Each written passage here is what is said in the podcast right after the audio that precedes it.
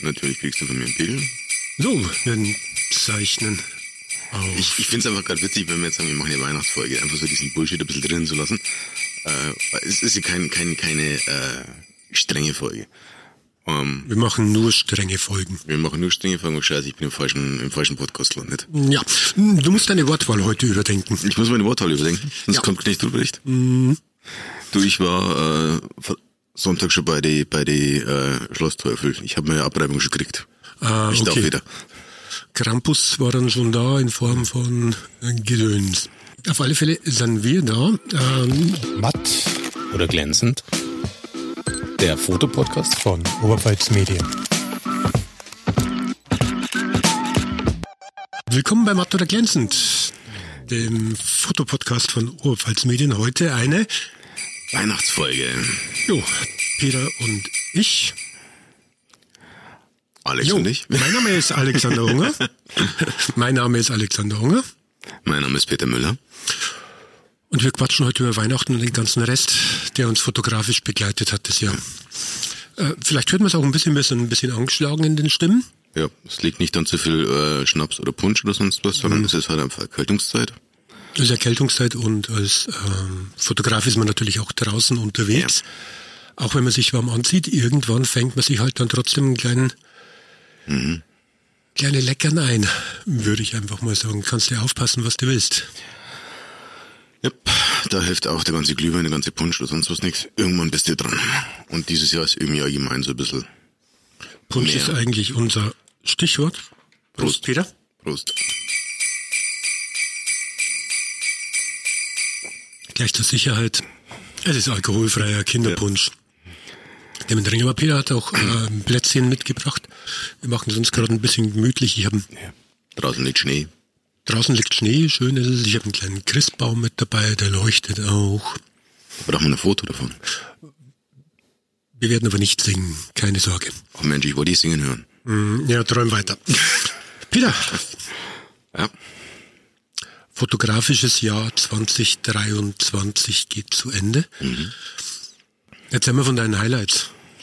Ich befürchte, dass du das fragst oder sagst. Ich wollte unbedingt auf deine Islandreise wieder mal raus. Ich weiß, war mir schon klar.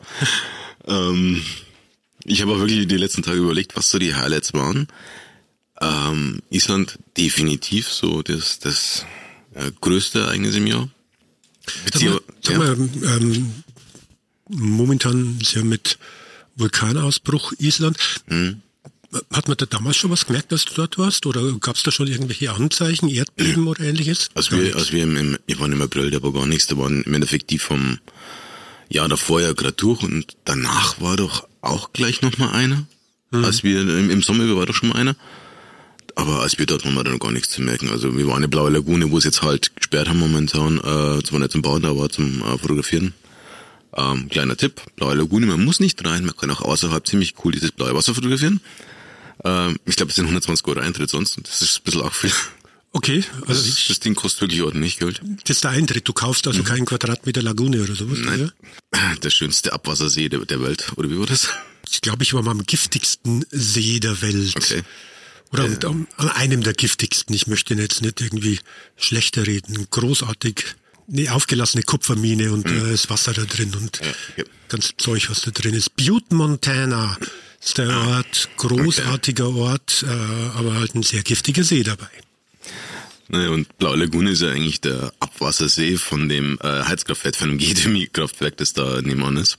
Ich habe jetzt Bilder aus den Simpsons von mir im Kopf, so Zeichentrickfische mit 3 Augen und 12 Flossen oder sowas, ne? Nee, so schlimm ist nicht. Das sind bloß die Blauäugen, Kieseläugen, die das Wasser schön blau machen, was warm ist. Fährst du nochmal hin? Ja. In Schulz-Tolber? Also, ja, momentan im Handy. Du warst ja im Frühjahr, oder? Im April. So Zwischensaison dort, nach Nordlichtsaison und halt noch vor der Sommersaison. Ah. War halt in dem Fall einfach mal zum Kennenlernen und war es halt vom Preis eigentlich ziemlich genial war. Heißt, ist auch deine Empfehlung für andere, die es machen wollen, außerhalb der Saison zu fahren? Wenn man es mal wirklich günstig kennenlernen will, ist es definitiv die Chance zu sagen, man macht diese Nebensaison. Also entweder jetzt dann halt im Herbst dann, was der Ausnahmezeitraum, wo es noch nachts noch nicht so dunkel ist, dass du schon gut Nordlichter sehen kannst und wo es halt tagsüber dann schon zu kalt ist für die Sommertouristen. Ist auf jeden Fall so ein Touch entspannter als zu den Hauptzeiten, weil du halt gerade nach Corona jetzt dann halt auch dich dann wahrscheinlich auf der Insel tottrampelst. Aber preisgünstig ist es trotzdem nicht? Nein. Ich kann mich nicht beschweren. Wir hatten eine Woche inklusive Flüge, inklusive Mietwagen, für zwei Personen inklusive aller Hotels, waren es 2.500 €. Ich glaube, inzwischen kostet es ein paar hundert Euro mehr, aber es ist trotzdem einfach noch für Island einfach sehr günstig gewesen in der Nebensaison. Mhm. Und überlaufen? Nee. Also Golden Circle, ja, unten die großen Wasserfälle, die da halt so, alles so 2 Stunden im Reykjavik rum sind. Da bist du mit vielen Leuten unterwegs, da sind die Busleitungen unterwegs. Da sind halt auch die ganzen Touristen, die das als Stopover nehmen. Aber sobald du aus der Ecke raus bist, einmal über Wick ist es dann unten im Süden raus bist, dann hast du da eigentlich die meisten Plätze für dich mehr oder weniger allein. Gerade in der Nebensaison. Ja, ich habe gerade einen Christbaum angesteckt, also eingesteckt, nicht angesteckt. Damit man auch ein bisschen mehr... Er leuchtet und brennt nicht. Aber er hat einen Wackelkontakt irgendwie, glaube ich. Okay. Ist es dein fotografisches Highlight oder des Jahres? Es hat mich fotografisch auf jeden Fall irgendwo ein bisschen verdorben, weil du halt wirklich eine atemberaubende Landschaft hast, eine unheimlich schöne Gegend hast, eine wilde Landschaft hast. Und ich habe auch danach gemerkt, dass mir so ein bisschen dieser Spaß an, ich fotografiere meine Oberpfalzlandschaft, weg war. Ich weiß nicht, ob ich es wirklich als fotografisches Highlight komplett sehen würde. Ich denke aber ja.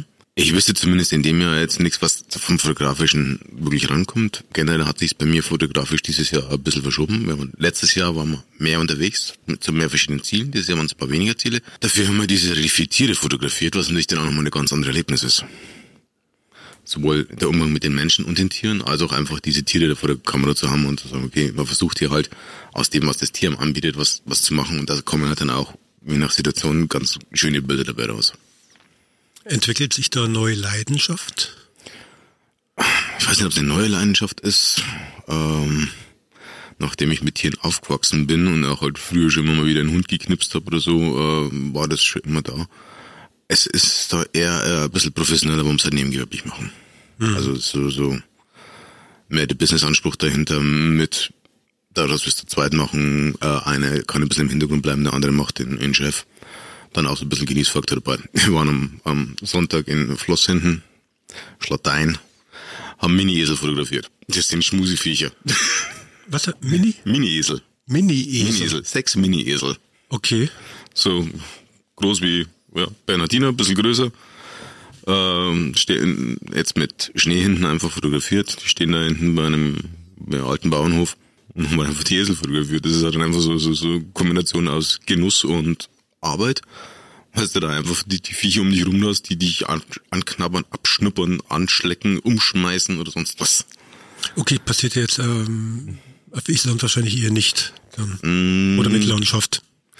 Vergiss in Island nicht die Isis, die Islandpferde. Okay. Die sind zwar im Normalfall in den Koppeln abgetrennt, aber du kannst auch dort wirklich inzwischen jede Menge Fotoworkshops zum Beispiel auch buchen.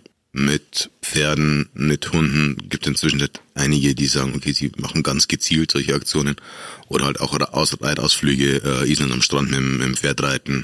Da gibt es inzwischen auch ziemlich viel. Die Insel ist wirklich nicht nur Landschaften, Wasserfälle und Geysire und Vulkane, sondern halt auch wirklich ziemlich beeindruckende Pferde, weil die halt wirklich das ganze Jahr draußen stehen und dort oben Winter ist. Das ist eine ganz andere Ausnahme als das, was wir hier draußen momentan haben. Und halt auch die Menschen dann dazu sind.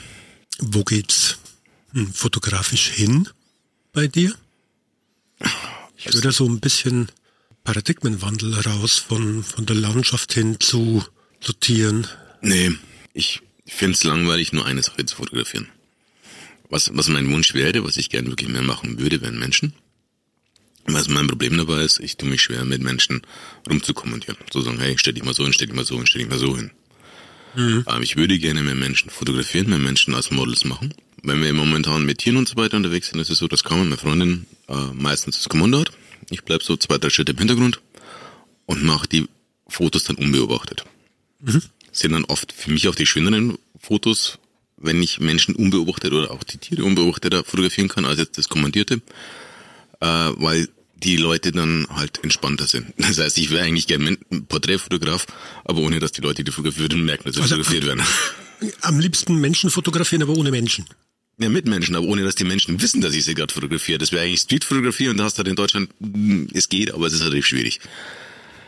Da könnte man eigentlich mal eine eigene Folge drüber machen, über Street Photography und über die Regeln und Vorgaben, die es dabei gibt und was dabei zu beachten ist, des Jäger- oder des Sammler-Technik, wie man rangehen kann an das Ganze. Das ist ein interessantes Thema, Street Photography. Könnte ich vielleicht rausfinden, weil ich war in dem Jahr auf einem Vortrag von einem Anwalt zu dem Thema. Mhm. Da haben die Fotoverteidigung Staufen einen Vortrag dazu organisiert gehabt in dem Jahr, wo es halt genau um dieses Thema geht, darf ich Streetfotografie machen. Und also ich kann es vorab verraten, ja, du darfst es machen. Ja. Das bedeutet aber nicht, dass du alles mit den Bildern machen darfst, was du denkst.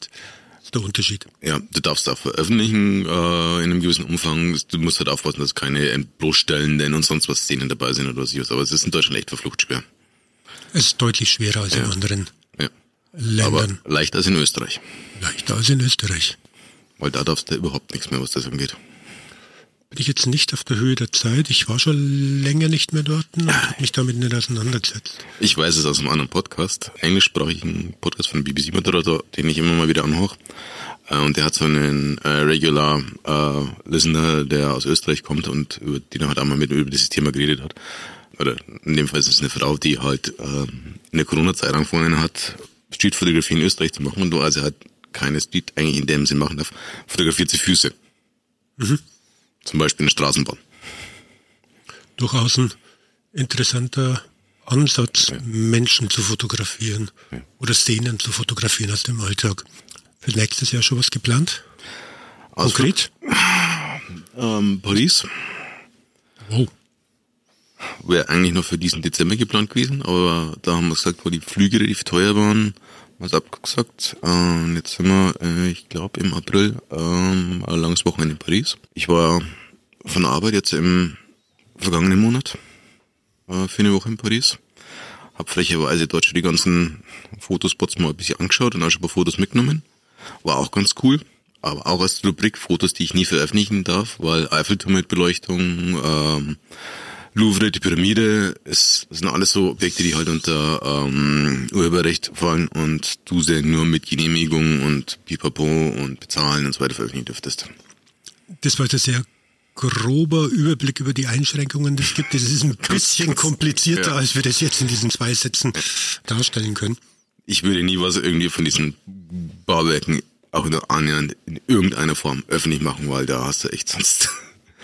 Privat dürftest du, ich glaube, wie war das? Die Beleuchtung am Eiffelturm darfst du privat veröffentlichen, wenn du absolut nur privat bist und aber auch die Gesellschaft, die diese Beleuchtung gemacht hat und verwerten darf, markierst. Sobald du es gewerblich machst, brauchst du eine schriftliche Erlaubnis und darfst bezahlen und so weiter. Also, es gibt Fotos, die werden definitiv nur in der Schublade bleiben.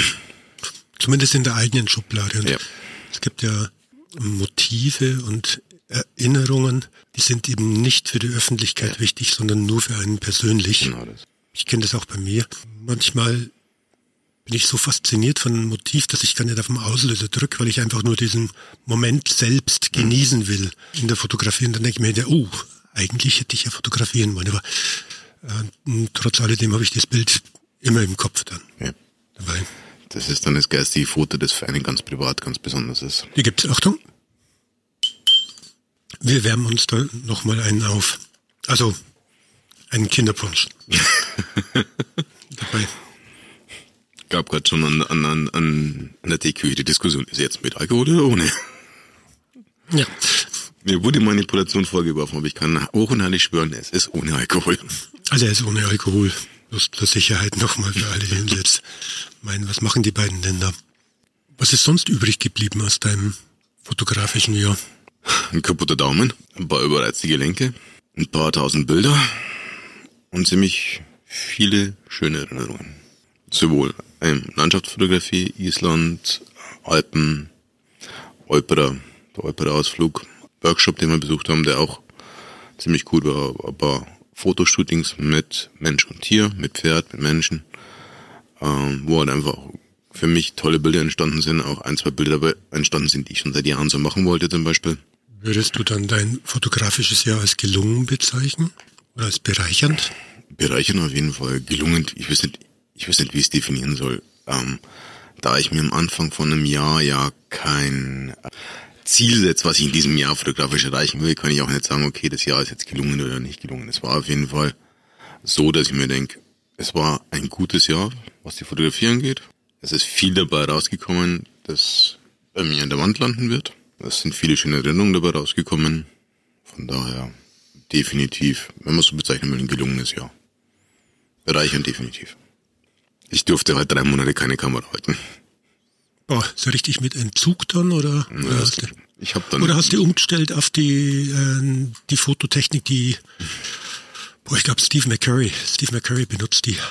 Der sieht manchmal recht lustig aus, wenn er fotografiert. Okay. Mit so ein kleines Einhandstativ, so eine Hand groß, dieses Stativ, und ein festgeschraubter Hälter mit der rechten Hand. Die Kamera greift mit der linken oben über den Viewfinder drüber und löst mit der linken Hand die Kamera aus. Sieht komisch aus. Ich habe es ein paar Mal versucht. Bei mir kommt zwar eher ein Knoten raus dabei, aber wenn es gelingt, ist es schon extrem stabil. Ich habe es halt wirklich 1,5 Monate oder so nicht fotografiert und dann halt wieder so gut und so langsam ging. Mhm. Ich musste ja auch irgendwann wieder anfangen, damit zu trainieren. Und bei dir? Wie war dein fotografisches Jahr? Tiefe Stille? Nee, überhaupt nicht. Insgesamt hatte ich ein wunderbares fotografisches Jahr. Ohne große Action. Ich habe, wie sage ich das? Ich habe reduziert. Ich habe viel reduziert, sowohl von den Motiven, von den Terminen, von dem Ganzen, als auch von der Technik. Und ich habe den Film wiederentdeckt. Statt der Speicherkarte. Ich kann gar nicht sagen, ob es mich jetzt, warum ich es wiederentdeckt habe, aber es ist schon große Erleichterung, große Herausforderung, mit einem 36er Film was zu machen. Und ich habe aber auch festgestellt, dass dadurch jeder einzelne Schuss viel bewusster wird. Also es ist ein völlig anderes Arbeiten als Motorbelichtungsreihen oder ähnliches. Und ich würde sogar sagen, wenn ich rein digital fotografiert habe und keine Ahnung, 100 Dateien hatte oder sowas und dann kamen 2 oder 3 oder 5 oder 10 dabei raus, würde ich dann sagen, okay, die nehme ich und verarbeite ich weiter. Und beim 36er Film würde ich jetzt fast sagen, 25 Motive, die ich als Einzelmotiv weiter bearbeiten will. Also das sich damit auseinandersetzen mit dem Motiv und der Technik und dem Licht vor allem, das ist schon entschleunigend. Es hat fast was Meditatives. Zurück zu den Basics der Fotografie, also sehen, lesen, umsetzen, statt Motor laufen lassen. Ja, werde ich nächstes Jahr wahrscheinlich noch ein bisschen weitermachen damit. Hast du so ein ganz besonderes Ereignis im Jahr gehabt, was besonders im Gedächtnis geblieben ist? Wahrscheinlich bloß ein paar von denen, die ich gerade erwähnt habe, wo ich mich dann geweigert habe, den Auslöser zu drücken, weil es als persönlicher Eindruck so ganz besonders waren. Ganz bestimmt, aber die sind dann wirklich sehr tief in mir eingebrannt, ins Gedächtnis, ins fotografische Gedächtnis sozusagen oder ins Bildergedächtnis, ohne dass ich die jetzt irgendwie ausprinten könnte oder sowas. Ich will es auch gar nicht ausprinten. Ich habe die ja einfach noch die Gedanken dazu. Hast du Pläne oder Ziele für nächstes Jahr? Eigentlich das gleiche wie jedes Jahr. Dieses eine Bild machen und dann die Kamera weglegen. Was nie passieren wird. Aber ich habe das Ziel zumindest, dieses eine Bild noch zu machen. Keine Ahnung, wann und wie das passiert und wie das aussieht. Ich glaube, was dieses eine Bild, wenn es passieren kann, passiert es eh nur im Kopf. Hast du Wünsche für nächstes Jahr? So menschlich oder fotografisch? Ich mag es nicht nur in die Hand gehst, weil es kann beides sein. Ich habe vor kurzem mal einen Film gesehen, fand ich ganz süß. Junge Maulwurf, Fuchs und Pferd und sind so auf einer Reise und der Maulwurf fragt mir den kleinen Buben, was möchtest du denn werden, wenn du groß bist? Und er sagt dann, Englisch, kind, also liebenswert, gutmütig. Mhm. Das finde ich schön, die Idee dabei. Aber das ist schon fast jetzt zu weihnachtlich. Aber es ist eine Weihnachtsfolge. Es ist eine Weihnachtsfolge. Darf es noch mal so ein bisschen licher und tiefgreifender werden? Peter und ich stoßen noch einmal an miteinander. Prost, Peter. Prost. Dann ist der Becher auch gleich leer. Und dann wünschen wir allen unseren Hörern, die uns jetzt doch schon über ein Jahr die Treue halten, dabei sind, mal vorbeikommen und auch wieder gehen. Ja, frohe und gesegnete Weihnachten. Schönes und erlebnisreiches neues Jahr. Und dass alle Menschen, die uns jetzt zuhören, auf dieses vergangene Jahr zurückschauen können und sich denken, ja, es war gut. Das war Matt oder glänzend, die Weihnachtsfolge mit Peter Müller und Alexander Unger. Wir hören uns. Bei der nächsten Folge haben wir dann sogar eine Verlosung geplant. Zuhören lohnt sich. Zumindest in diesem Fall auf alle Fälle. Definitiv. Interessanter Gast und schönes Objekt als eine Verlosung. Bleibt neugierig. Servus. Ciao.